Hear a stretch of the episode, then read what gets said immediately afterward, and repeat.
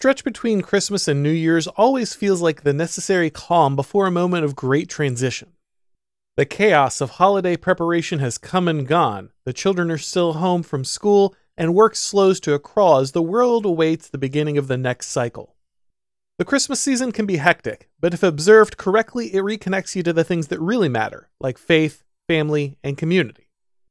While it seems impossible after the roller coaster ride of 2016 and the clown show of 2020, the election cycle of 2024 will likely prove to be more insane than anything this country has seen in generations. This moment of calm reflection before the celebration of New Year's is an ideal time to remember what we're fighting for before being plunged into the madness that will likely follow. The constant grind of the news cycle on television and social media can make it easy to think of politics as an abstraction. Algorithms select the hottest takes from commentators and the juiciest drama between candidates and feed them all back to us as entertainment while we scroll through our devices. We cheer our side and boo the other like they're sports teams, and engaging with politics in this manner can easily turn every issue into a way to score points or win an abstract debate instead of solving concrete problems. The stakes of politics are very real, but when politics become a consumer product, it can be difficult to connect the ideological battles of characters we watch on television to the well being of the people in our day to day lives. All signs now point to Donald Trump becoming the Republican nominee for president. Ron DeSantis could pull off a massive upset, but if Trump converts his frontrunner status into a win, chaos is likely to follow. The left have built Trump up as a mad dictator who's out for revenge, a villain determined to end democracy and secure permanent dominion over the United States. This is a frankly delusional way to view the former reality television star, but that hardly matters. Progressives have memed themselves into believing their own propaganda and feel justified in stopping Trump by any means necessary. Democrats will weaponize the justice system, strip the political opposition off the ballot, and generally create a constitutional crisis if it means keeping the scary orange man out of office. Every four years, American voters must endure endless speeches about how this election is the most important election of their lives, but the rhetoric of 2024 will be truly apocalyptic. It's easy in this environment to bind our hopes, dreams, and identities to these national political contests, but that's a mistake. The problems our nation faces are deep, and superficial political change will not fix them. While it may be necessary to support Ron DeSantis or Donald Trump, neither of these figures will save us, nor is their victory the true goal. American communities have been torn apart by leaders of both parties willing to burn the social fabric that once bound us together for votes and for profit. During the fever pitch of the election cycle, it can be easy to forget that the only reason these battles really matter is that they impact the people closest to us. We all feel the need to make a difference, but making a difference is messy and inconvenient.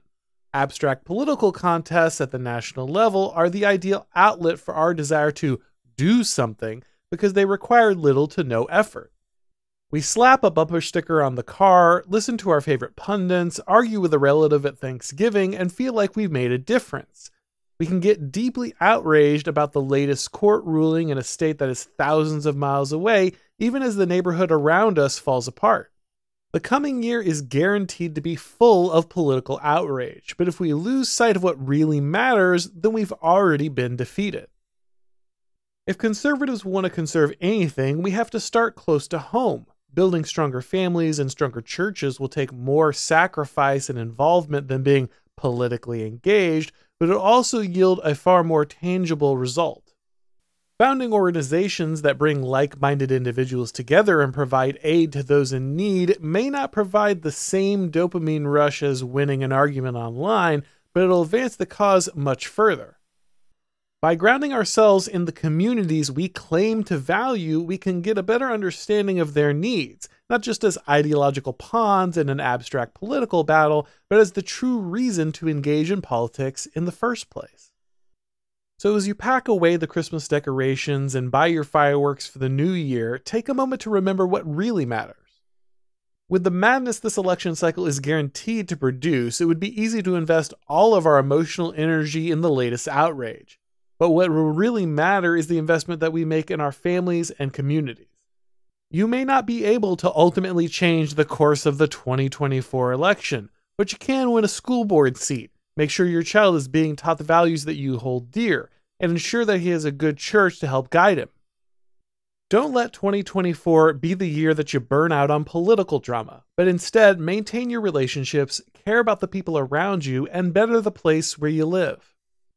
The year ahead of us is going to be a wild ride but you can stay sane by staying focused on what you're really fighting for. Thanks for watching, guys. If you enjoyed this video, go ahead and click like, and if you haven't subscribed yet, now is a great time to do so. If you'd like to get these broadcasts as podcasts, you can go ahead and subscribe to the Auron MacIntyre Show on your favorite podcast platform. And when you do, make sure leave a rating or a review. That really helps with the algorithm magic. If you'd like to follow me on Substack or Gab or Twitter, if you'd like to go ahead and get these videos on Rumble or Odysee, the links to do all of that are down below in the description. I also want to thank everybody for an amazing year. It's been incredible to go ahead and transition to doing this as a full time job, getting to join the Blaze, all the opportunities that have been available to me, and all the support I've received from you guys. It's really just blown me away. It's great to see the channel grow. It's great to see all these opportunities unfold. So I just want to thank everybody so much, and I want to wish everybody a happy new year. Thanks for watching, guys, and as always, I'll talk to you next time.